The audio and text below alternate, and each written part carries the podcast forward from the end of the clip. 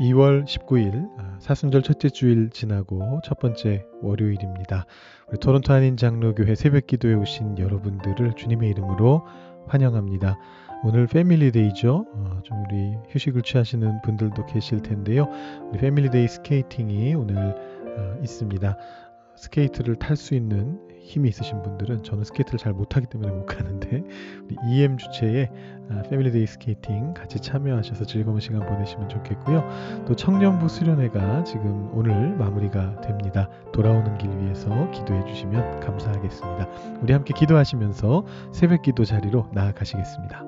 사랑의 하나님 감사합니다. 우리를 이렇게 아침에 이 자리로 모아주시고 하나님 앞에 우리의 마음을 내려놓게 하여 주시니 감사합니다. 어제 사순절 첫 번째 주일을 지내면서 우리가 성도님들을 위하여 함께 중보하는 가운데에 우리의 모든 어려움들, 고난들, 힘든 순간들을 서로를 위해 기도하며 하나님께서 허락하여 주신 그 공동체 안에 있음으로써 어, 해결해 갈 수 있다는 것을 생각하고 배우고 우리가 그렇게 기도하였습니다.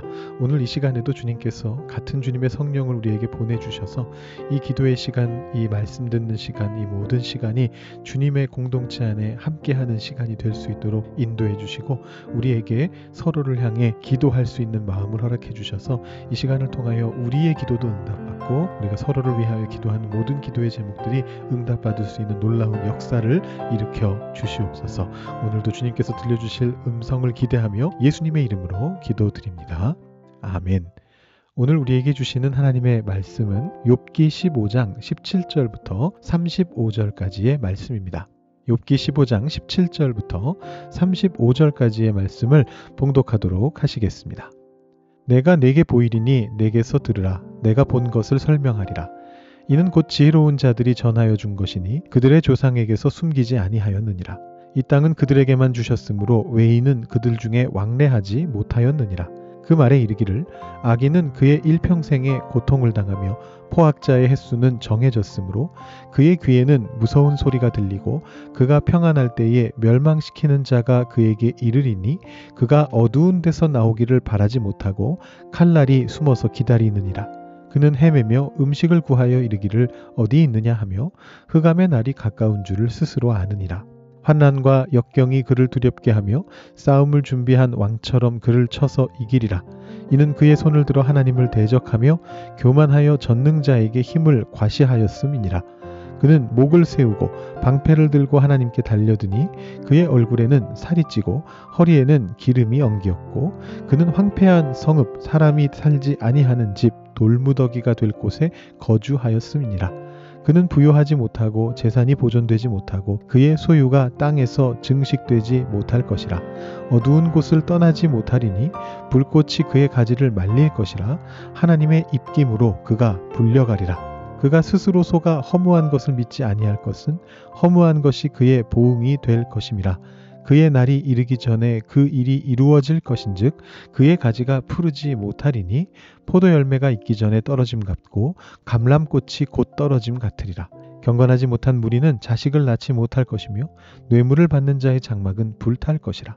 그들은 재난을 잉태하고 죄악을 낳으며 그들의 뱃속에 속임을 준비하느니라. 아멘. 욥과 친구들의 두 번째 대화 사이클이 엘리바스로부터 다시 시작을 합니다. 어, 오늘 보실 때 어제 묵상 말씀을 포함해서 우리 15장 전체를 간략하게 훑어보도록 하겠습니다. 분명히 처음에는 비교적 점잖았던 이 엘리바스도 지금 감정이 꽤 격해져 있습니다. 사장에서 보셨던 엘리바스의 첫 연설하고 오늘 연설을 비교해 보시면 얼마나 격한 표현을 쓰고 있는가 금방 깨달으실 수가 있습니다. 4장 6절 말씀을 보시면 너의 경외함이 너의 자랑이 아니냐 이렇게 이야기를 합니다. 그러니까 이 사장에서는 그래도 어, 욥 너 그래도 하나님을 경외하는 자 아니냐. 다만 지금 내가 좀 놀랐구나. 이 정도로 이야기를 하고 있었습니다. 그런데 15장에서는 욥이 하나님 경외하는 일을 그만두었다. 이렇게 말을 하고 있습니다. 그러니까 지금 요배 대답을 엘리바스가 지금까지 들으면서 본인에게 했던 얘기도 듣고 또 빌다시나 뭐 소발에게 했던 얘기를 계속 들으면서 지금 마음이 굉장히 불편해진 겁니다. 엘리바스의 생각에 하나님을 경외하는 자라면 의인이라면 지혜로운 자라면 말을 너무 많이 하면 안 돼요. 하나님 앞에서는 묵도해야 되는 겁니다. 엘리바스의 생각이 그렇습니다. 그런데 그러지 않고 무익한 말, 헛된 지식을 이야기하니까 그게 뭐와 같으냐? 이절에 보시면 동풍을 배에 복부에 채우는 것과 같다. 이렇게 표현을 합니다. 여러분들이 이해하시기 더 편한 한국 속담으로 바꿔서 말씀드리면 허파에 바람 들은 것 같다. 그런 말이죠. 표현이 굉장히 비슷하지 않습니까? 어, 물론 허파에 바람 들었다라는 속담은 이제 뭐 말을 함부로 하거나 틀린 말을 한다라는 뜻이라기보다는 그런 뜻도 좀 있지만 주로 이제 허풍이 좀 많고 자기 자신을 좀 과대평가한다. 이제 그런 뜻으로 쓰이기는 하는데요. 지금 대략적인 그 이미지가 통하고 있습니다. 복부에 어, 유대인들의 생각에 마음이 존재하는 곳인데 그 마음 속에 의미 없는 그런데 번지르르하게 멋있기만 한 의미는 없는데 멋있기만 한 동풍을 채워 넣었습니다. 지금까지 욥이 한 얘기가 그와 같다. 별 의미 없는데 번지르르 하기만 한 말을 왜 하고 있느냐 이렇게 비판하고 비난하고 있는 것입니다. 어, 그 뒤로 보시면 이제 뭐 5절부터 13절까지 어, 쭉 이야기가 나오는데 뭐 완벽하게 인용하는 건 아니지만 앞에 대화에서 뭐 빌다시 했던 말, 소발이 했던 말, 요비 거기서 대답한 말들 이런 거를 어, 적절하게 인용을 하고 있습니다. 뭐 이걸 다 자세하게 저희가 살펴볼 필요까지는 없을 것 같은데 뭐 한 구절 정도를 본다면요. 요비 세 친구들에게 그렇게 대답했거든요. 12장 2절에서 야, 너희만 지혜로운 자냐? 나도 지혜롭다. 근데 그 말을 고스란히 엘리바스가 지금 돌려주고 있습니다. 15장 9절에서 너만 똑똑하냐? 우리도 다 지혜 있다. 더 나아가서 10절에서 뭐라고 얘기하느냐 하면 내가 어쩌면 너보다 나이가 더 많을 거다. 한 세대 이상 어쩌면 나이가 더 많은 존재다라고 은연중에 어필하면서 본인의 지혜를 과시하고 있습니다. 그러면서 어, 욥이 함부로 말한다라는 것을 다시 한번 12절 13절에서 지적하면서 14절 이하의 내용으로 이제 연결을 시켜 갑니다. 14절부터 16절 말씀을 보시면 이렇게 되어 있죠. 사람이 어찌 깨끗하겠느냐? 여인에게서 난 자가 어찌 의롭겠느냐? 악을 저지르기를 물 마심 같이 하는 가증하고 부패한 사람을 하나님이 용납하시겠느냐? 이렇게 이야기를 합니다. 어, 14절에서 말하는 여인에게서 난 자라는 표현은 바로 그 전장에 욥이 말했던 14장 1절에서 욥이 자신을 지칭했던 표현인 여인에게서 태어난 사람, 생이 짧다라고 하는 그 사람을 그대로 받고 있습니다. 자, 욥은 지금 지속적으로 자기가 받는 재앙에 대해서 얘기를 하는데 엘리바스와 친구들은 지속적으로 욥의 의로움의 문제를 거론하고 있습니다. 서로 지금 관점과 관심이 굉장히 달라요. 자, 욥은 그 여인에게서 태어난 자를 얘기하면서도 뭐라고 얘기하느냐 하면 생이 짧다라고 그렇게 그래서 허무하다라고 말하는데 엘리바스는 같은 단어를 사용해 가지고 어, 의로울 수 어, 있는 어, 이, 의로울 수 없다. 여인에게서 난 자는 의로울 수 없다라는 그런 결론으로 나아가고 있습니다. 자, 사실은 어, 이 엘리바스가 나중에 등장하는 엘리후를 제외한다면 이 앞에 나오는 욥의 세 친구들 중에서는 가장 정교한 주장을 펼치고 있습니다. 빌닷은 굉장히 단순하게만 얘기했단 말입니다. 소발은 더 심하죠. 소발은 뭐 거의 생각 없이 말하는 느낌이고 단지 자의식 과잉으로 자기가 마치 하나님 대언자인 것처럼 세게 얘기하는 약간 그런 어, 사람인데 신학적으로는 제일 좀 떨어지는 느낌이고 빌닷의 경우는 소발보다는 조금 나은데 여전히 전통적인 지혜를 그냥 굉장히 단순하게 옹호합니다. 그냥 이게 전통적인 지혜인데 이게 하나님의 뜻이니까 맞아. 이대로 살아야지 이렇게 얘기를 하는데요. 반면에 엘리바스는 조금 더 복잡한 경우들을 상정하고 있습니다. 빌닷이라면 이렇게 말했을 거예요. 어, 뭐 실제로도 그렇게 말했고요. 하나님은 의로운 사람에게 상 주신다. 하나님은 악인을 벌하신다. 그러니까 회개하고 의로워져라. 그러면 네가 이 고난에서 나올 수 있을 거야. 아주 단순한 흑백 논리를 전개하죠, 빌닷은. 반면에 엘리바스는 설득의 시작을 이렇게 합니다. 14절, 16절 보시면 사람은 의로울 수 없어. 하나님 앞에서 의롭다라고 말할 수 있는 존재가 세상에 어딨냐? 빌닷은 의로운 존재가 있다라고 그러는데 엘리바스는 없어 그렇게 얘기합니다. 15절 보시면 거룩한 자들 그리고 하늘이라는 표현이 나오는데 여기서 거룩한 자들은 천사를 말하는 것이거든요. 엘리바스는 자기의 첫 번째 연설에서 4장에서도 비슷한 표현을 이미 한번 썼습니다. 4장 17절, 18절 말씀 보시면 사람이 어찌 하나님보다 의롭겠느냐? 사람이 어찌 그 창조하신 이보다 깨끗하겠느냐? 똑같은 얘기를 하고 18절에서 뭐라 얘기하느냐 하면 하나님은 그의 종이라도 그대로 믿지 않으시고 그의 천사라도 미련하다 하시나니 이렇게 얘기를 했거든요. 어, 오늘 말씀에서도 비슷한 얘기를 합니다. 하늘도 하나님께는 부정하고 거룩한 자들, 그게 바로 천사들인데 천사들도 하나님이 믿지 않으신다. 하나님의 지평이 하나님의 차원이 인간의 지평과는 완전히 다르다라는 것을 강조하는 그런 표현입니다.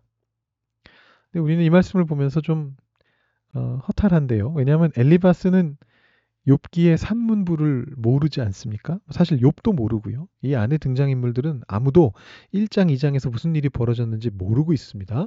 그런데 독자들 입장에서는 그 1, 2장을 보고 넘어왔잖아요. 그러면 이 내용이 굉장히 허탈하게 느껴져요. 엘리바스의 말과는 다르게 하나님은 천사들이 모인 곳에서도 거룩한 자들 하늘 있는 곳에서도 욥을 자랑하셨거든요. 욥은 의인이다. 욥과 같은 의인 본 적이 있느냐 이렇게 얘기하셨거든요. 엘리바스는 지금 거꾸로 얘기하고 있습니다. 그런데 엘리바스는 모르니까 욥도 모르니까 그냥 이 사람들의 말만 가지고 생각해 보면 이 엘리바스는 자기 나름대로 자신의 진지한 신학을 지금 이끌어가고 있는 중입니다. 어, 엘리바스가 보는 관점에서도 다른 친구들과 마찬가지로 욥은 죄인인 건데요. 다만 다른 친구들은 아주 단순하게 욥이 지어놓고도 기억하지 못하는 모르는 죄가 있기 때문에 너 죄인이다 이렇게 말하는 반면에 엘리바스는 조금 더 깊이 있는 하나님과 인간의 관계로 들어간다라는 차이가 있는 것입니다. 하나님 앞에서 의로운 존재는 없다. 이런 전제 아래에서 엘리바스가 어, 바로 오늘 본문, 월요일 본문을 17절에서부터 시작하고 있습니다. 음, 엘리바스가 또다시 자신의 경험담을 전하거든요. 내가 본 것을 설명하리라. 그런데 이번 경험담은 어, 지혜의 말씀들과 연결되는 경험담입니다. 이것은 지혜로운 자들이 전하여 준 것이다. 어, 19절에 조금 미스터리한 말이 나오는데요. 이 땅은 그들에게만 주셨으므로 외인은 그들 중에 왕래하지 못하였느니라. 뭐 이런 표현이 나오는데 일단 이 말이 무슨 말인지도 잘 모르겠거니와 앞뒤 맥락하고도 사실 잘 연결이 안 됩니다. 어, 뭐, 일단 이스라엘은 외인들이 왕래하지 못하던 땅이 아니었고요. 이스라엘은 그 역사 내내 다른 사람들과 함께 살았던 곳입니다. 순수하게 이스라엘 사람만 살았던 적이 단 한 번도 없습니다. 가나안 민족들이 늘 같이 살았고요. 어, 뭐 요비 살던 우스가 어디에 있는 땅인지 뭐 정확하게는 모르지만 어, 이 욥기에서 암시되는 대로 전체적인 그런 느낌대로 에돔이나 혹은 그쪽 어디 너머에 있었다, 아라비아 반도에 있었다라면 거기도 여전히 외인들이 전혀 왕래하지 못하는 비밀의 땅은 아닙니다.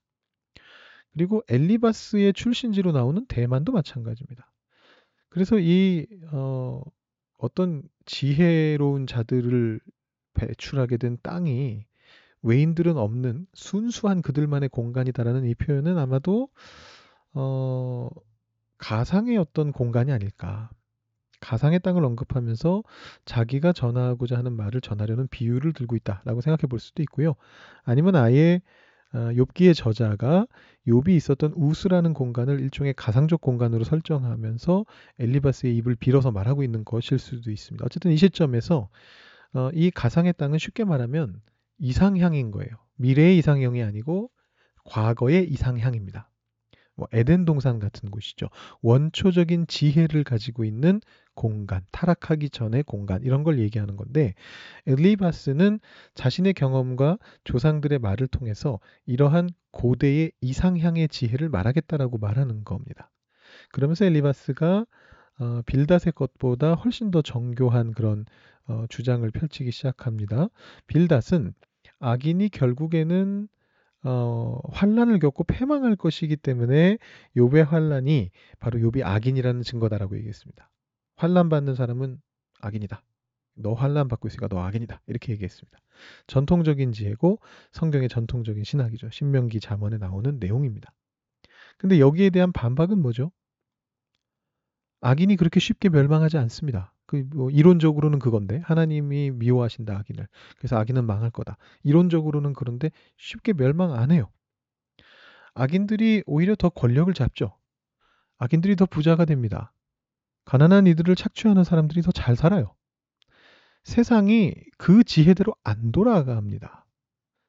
그래서 금방 논파가 되죠. 그런데 엘리바스는 좀 다르게 이렇게 얘기합니다. 21절, 어, 22절을 보시면 되는데요. 악인은 이미 그 내부적으로 멸망해 있다라는 겁니다. 겉보기에는 잘 사는 것 같은데 그 귀에는 무서운 소리가 이미 들리고 있대요. 심리적인 얘기입니다. 어두운 데서 나오지 못하고 칼날이 숨어 있다고 느끼고 헤매고 있고 음식을 구하는데 못, 못 찾고 흑암의 날이 가깝다는 걸 스스로 알고 있고 뭐 이런 말씀들이 쭉 나옵니다. 속에서 막 두려워하고 있다는 거예요. 그러니까 이 엘리바스의 입장이 훨씬 정교하죠. 언뜻 보기에 세상이 하나님 뜻대로 돌아가지 않는 것처럼 보이고 악인들이 번성하는 것처럼 보이지만 그들은 사실은 지금 그 삶의 태도를 유지함으로써 그 안에서 속에서부터 골마가고 있다. 이렇게 아주 중요한 통찰을 제시해 주고 있습니다. 이 통찰은 굉장히 중요합니다. 근데 문제는요. 그걸 이제 어, 요백에 너무 단순하게 적용한다는 거죠. 통찰은 굉장히 깊이 있게 했는데 그 적용을 요백에 너무 단순하게 해버렸습니다. 예, 그 부분은 아, 내일 요배 대답을 통해서 다시 한번 좀 살펴보도록 하겠습니다. 자, 오늘은 이 통찰이 워낙 중요하기 때문에 이 엘리바스의 통찰을 놓고서 그 자체를 놓고서 조금 묵상을 해 보겠습니다. 사실 이 엘리바스의 통찰과 똑같은 통찰이 하박국서에도 나오거든요. 어, 지금 시간이 다 돼서 하박국서를 뭐 자세하게 설명하기 힘들겠습니다만 하박국서 1장에서 하박국도 하나님께 왜 악인이 번성합니까? 질문하면서 대답 들을 때까지 전 내려가지 않겠습니다. 이렇게 얘기하고 2장에서 하나님의 답을 듣게 되는데 그 답이 뭐냐 하면 그 번성하는 악인은 이미 안에서부터 썩어가고 있다. 그들이 번성하기 위해서 했던 그 죄된 행위 때문에 그들은 결국에는 멸망하게 될 것이다. 그들이 짓눌렀던 자들이 이렇게 일어나서 그들을 거꾸로 공격할 것이다. 이런 말씀을 하나님이 해 주십니다. 우리도 이런 질문을 하게 될 때가 있거든요. 왜 세상이 하나님의 아름다운 원칙대로 돌아가지 않습니까? 왜 악한 자들이 더 번성하는 것 같고 왜 가난하고 죄 없는 자들은 더 고생하는 것 같습니까? 네, 오늘 엘리바스의 말과 또 하박국의 말씀을 통해 하나님이 주시는 답은요. 그들은 그들의 행위로 인해서 이미 안에서부터 골마가고 있다라는 것입니다. 우리는 이 말씀을 남에게 적용할 게 아니고요. 엘리바스가 요백에 적용했듯이 혹은 하박국에서 그거를 뭐 딴 사람에게 적용하듯이 그렇게 할 게 아니고 우리 자신에게 적용을 해야 됩니다. 혹시 우리는 욕심 부리면서 교만하면서 이기심을 계속 우리 마음속에 유지하면서 속으로 골마가고 있지는 않습니까? 악은요, 우리를 드러내놓고 악인으로 확 만드는 게 아닙니다. 속에서부터 천천히 골마가게 만듭니다. 별거 아닌 작은 악으로 시작하거든요. 작은 이기심, 작은 교만. 아, 이 정도야 뭐 별거 아니지. 큰 문제 아니야. 괜찮아. 이거 금방 뭐 회개하면 되지. 그렇게 해서 바늘 도둑을 소도둑으로 만들어가는 것이 사탄의 전략 중에 하나입니다. 그런데 악은 아무리 작은 것이라 할지라도 그 악의 속성 때문에 그 악이 우리의 삶의 태도를 규정하기 시작하면 결국 우리는 악의 길로 가게 된다라는 것입니다. 오늘 이 시간 엘리바스가 보여주고 있는 정교한 신학적인 통찰을 좀 묵상하시면서 내 안에 작은 악이 나를 큰 악인으로 만들어가지 않을 수 있도록 하나님께서 지혜와 통찰력을 우리에게 주셔서 내 안의 악을 깨닫게 하시고 물리치게 하시고 넘어서게 하시고 우리를 정결한 자로 만들어 달라고 하나님 앞에 기도하시면 좋겠습니다. 오늘 그렇게 기도하시고 여러분 개인 기도 제목으로 기도하시고 오늘 새벽 기도 마치시기 바랍니다. 기도하시겠습니다.